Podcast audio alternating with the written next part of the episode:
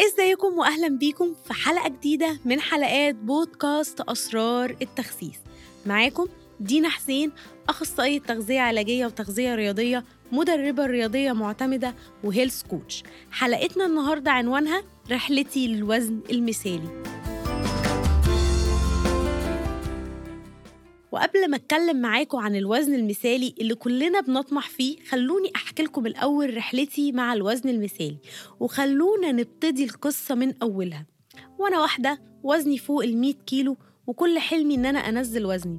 رحلتنا مع الوزن المثالي بتبتدي بحلم اللي هو يا رب أنزل حتى 10 كيلو.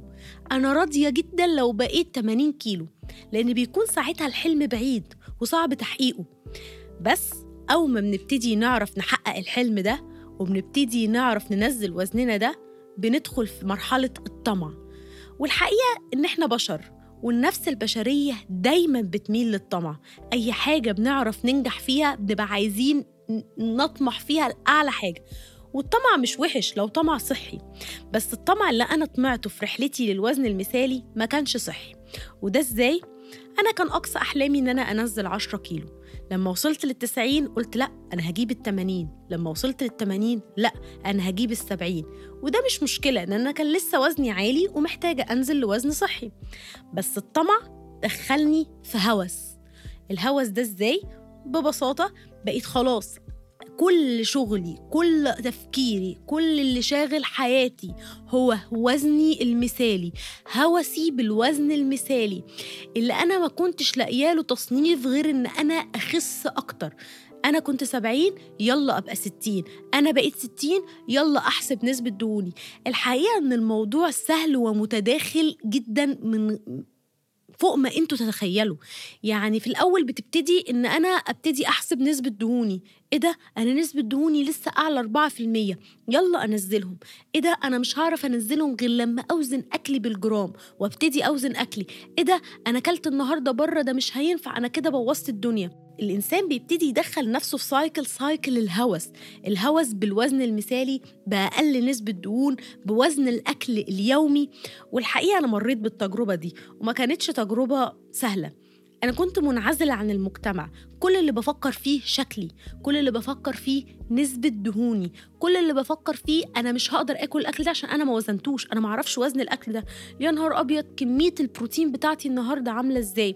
يا نهار أبيض أنا أكلت النهاردة دهون كتيرة شوية. بوزن نفسي الصبح وبالليل وقبل النوم وبعد النيوم وبعد الصحيان. حياة مهلكة للأعصاب. طب هتقولولي طب يا دينا ما انت قلت لنا ان إحنا لازم ننزل وزننا ونوصل للوزن المثالي. أيوه وده اللي أنا عايزة أتكلم معاكم فيه النهارده إيه هو الوزن المثالي؟ اللي أنا ما تعلمتهوش بالطريقة السهلة واللي أنا جاية أحكيه لكم النهارده. الوزن المثالي هو الوزن اللي إحنا نبقى مرتاحين فيه وقادرين نحافظ عليه من غير أي حرمان. يعني يا دينا الوزن المثالي مش إن أنا أبقى نسبة دهوني 23% مين قال كده؟ طب أحسب ال BMI بتاعي معدل كتلة جسمي وأشوف أنا وزني كام في الصحي ولا overweight ولا سمنة درجة أولى؟ مين قال كده؟ تعالوا أحكي لكم قصة بسيطة لشخص كلنا نعرفه في حياتنا. شخص مثلا كان وزنه عالي جدا ووزنه فوق ال 130 كيلو والشخص ده التزم بحياة صحية وقرر يظبط أكله وبدأ يمشي نفسه على lifestyle صحي لمدة سنين متواصلة وقدر ينزل من وزنه فوق الخمسين كيلو. والشخص ده وصل ل 80 كيلو. هل هنقدر نقول على الشخص ده إنه مش وزنه صحي ولا وزنه مثالي؟ عشان بالحسابات والأرقام الشخص ده لسه تخين عشان 80 كيلو. فكروا معايا كده واحسبوها. هتلاقوا لأ. الشخص ده كان 130 كيلو قدر ينزل 50 كيلو من وزنه بقى بيعرف يتحرك بيعرف يجري بياكل أكل صحي. إزاي نقدر نقول إن الشخص ده مش وزنه مثالي؟ الشخص ده وزنه مثالي لحالته هو. لأني هرجع أقولها لكم تاني إحنا بشر. هنفضل لغاية إمتى نمشي بالأرقام والحسابات؟ هنفضل لغاية إمتى نمشي بالمقاسات؟ هنفضل لغاية إمتى نمشي بالأوزان؟ هنفضل لغاية إمتى نمشي بالميزان؟ إحنا بشر. تحرروا تحرروا يا جماعة. وخلوني أرجع لقصتي اللي أنا حكيتها لكم في الأول إن أنا كانت قصتي بادئة بحلم بعدين دخلت في الطمع دخلت في الهوس والهوس ده هيدخلنا في أصعب حاجة أي حد ممكن يدخل فيها وهي اضطرابات الطعام. وأنا ممكن أكون بقول الكلام دوت وناس تقول لي يا يا دينا ده انت over قوي. انت من عشان واحد عايز يخس ويحسب نسبة دهون وممكن يدخل في اضطراب طعام أيوه ممكن جدا. أنت لما هتوصل لمرحلة إن أنت خايف من كل الأكل عشان نسبة دهونك ما تزيدش وماشي طول اليوم بتوزن أكلك أنت أصلا كونت علاقة غير صحية مع الطعام. العلاقة اللي غير صحية مع الطعام دي ممكن تخليك لما تاكل أي أكل بيزود وزنك يبقى ضميرك مأنبك. أنت ما تعرفش نفسك البشرية هتوديك لفين. أنت ممكن تفكر أن أنت عايز ترجع الأكل ده. أو أنت ممكن تفكر أن أنت طب ما أخد دواء مثلا يعمل لي أنا مش بدي هنا أفكار طبعا بس أنا بقول حاجات حصلت لناس كتير.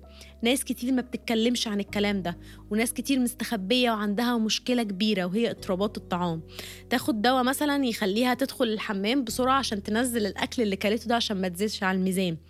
الناس دي من كتر ما بقى عندها هوس بنسبة الدهون والميزان بيبقى عندها مشكلة مع صورتها مع جسمها وتبقى شايفة نفسها دايما تخينة وده ممكن يدخلها في مرض تاني زي الأنوركسيا فأنتوا مش متخيلين يا جماعة قد إيه علاقتك مع جسمك ممكن تدخلك في أمراض تانية ليه ما تكونش علاقتنا مع أجسامنا صحية من الأول؟ ليه ما نكونش هدفنا في الرحلة من أولها إن إحنا نوصل لأجسام صحية؟ أنا عارفة إن التحدي بقى كبير وإن ال social media بقت مشكلة عذاب علينا كبير إحنا بنفتح الإنستجرام كل يوم نلاقي بدل ال account مليون لل fitness models اللي هم متصورين أحلى صور بأحلى بوزات بأحلى لبس بأحلى نسبة دهون ونقعد نقارن نفسنا بيهم كل يوم ونجلد نفسنا كل يوم. هي ليه جسمها كده وأنا جسمي مش كده؟ هي ليه شكلها كده وأنا شكلي مش كده؟ بتقارني نفسك بواحدة متصورة في أحسن حالة ليها بزاوية معينة تطلعها بالشكل ده وأنتي قاعدة في البيت لابسة بيجامة عادية وبتقارني نفسك بيها. الحقيقة إن السوشيال ميديا صدرت لنا الكمال في الأجسام إن المفروض الجسم المثالي يكون جسم perfect على الشعرة والحقيقة مش كده. الحقيقة اللي الناس كتير مش هتقولها لكم إن كلنا عندنا stretch marks كلنا عندنا سيلوليت كلنا عندنا ديفوهات. هتلاقي واحدة عندها دراعها أكبر شوية من défaut في جسمها ومضايقة وهتلاقي حد تاني بطنه مضايقاه شوية. لأن إحنا بشر ما اتخلقناش على صبة واحدة. إحنا يا جماعة مش تماثيل اتعملت إحنا بشر. هرجع أقولها لكم زي ما بقولها لكم كل حلقة. إحنا بشر. حقيقي قد إيه الكلمة دي لو إحنا استوعبناها وفهمناها إن دي هتغير في أفكارنا كتير. إحنا مش المفروض نبقى شبه حد ولا المفروض نبقى شبه صورة شفناها على ال social media. إحنا مش المفروض نبقى بأقل نسبة دهون طول السنة ولا ال six packs طالعة طول السنة. خلوني أقول لكم حاجة تانية وناس كتير مش هتقول لكم عليها. معظم الناس اللي بتتصور ب six packs وبطنها معضلة في صور الانستجرام الناس ما بتقدرش تحافظ على العضلات دي طول السنة. بتصور لكم البطن دي في أكتر وقت هي منشفة فيه نسبة دهونه بيرجعوا ياكلوا تاني زيهم زينا وبطنهم بتكبر شوية. ليه انت عايز يبقى شكلك كده طول السنة؟ ليه هاوس نفسك بالأرقام وبالنسب طول السنة؟ في الآخر إحنا بشر. تقبلوا نفسكم يا جماعة زي ما هي حبوها طوروها لحياة صحية ووزن صحي. واعرفوا إن الوزن مش هيبقى ثابت طول السنة لأن في الآخر كلمة وزن مثالي هي خرافة. في حاجة اسمها وزن بيولوجي لأن أنت بشر. يعني إيه وزن بيولوجي؟ يعني أنت ممكن تبقى 65 وبكرة تبقى 63 وبعده تبقى 67 ده عادي لأن إحنا بشر. هفضل أقول لكم إحنا بشر طول الحلقة. لأن إحنا لو اتعاملنا إننا بشر ما تعاملناش على إننا آلات ولا دولاب المفروض يبقى وزنه 65 كل يوم نص مشاكلنا هتتحل.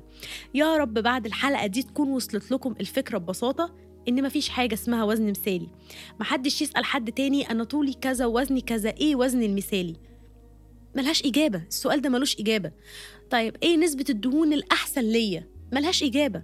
أنتوا تعرفوا إن نسبة الدهون المعتدلة للسيدات من 23% ل 31% يعني في 8% ورا بعض يعني 8% كلهم وزن كويس؟ يعني انت لو بقيتي 23% كويس جدا بقيتي 24 كويس جدا بقيتي 25 كويس جدا ليه بقى بتسألي على رقم محدد؟ ليه لازم 63 كيلو؟ ما انت ممكن تبقى 64 أو 65 طيب هنرجع نقول تاني ليه عايزة تبقي أقل نسبة؟ ما انت ممكن ال 23 دي عشان تقدري تحافظي عليها لازم تمشي على دايت قاسي طول السنة. صحتنا النفسية مهمة جدا جدا في رحلة نزول وزننا لأن صحتنا النفسية مرتبطة بصحتنا الجسدية. هرجع أعيدها للمرة التانية. مفيش حاجة اسمها وزن مثالي. ودي تاني خرافة نتكلم عنها بعد الحلقة بتاعة الحلقة اللي فاتت اللي اتكلمنا فيها عن خرافة مواعيد الأكل. يا رب تكون الحياة الصحية بتتوضح قدامكم حبة بحبة والصورة بتكبر وبتشوفوها بمنظور تاني وهو ده اللي أنا نفسي أوصله. يا رب تكون الحلقة عجبتكم. هستنى الريت بتاعكم في البودكاست. ده بيشجعني إن أنا أكمل وأشوفكم الحلقة الجاية وإحنا بنكسر خرافة جديدة في بودكاست أسرار التخسيس.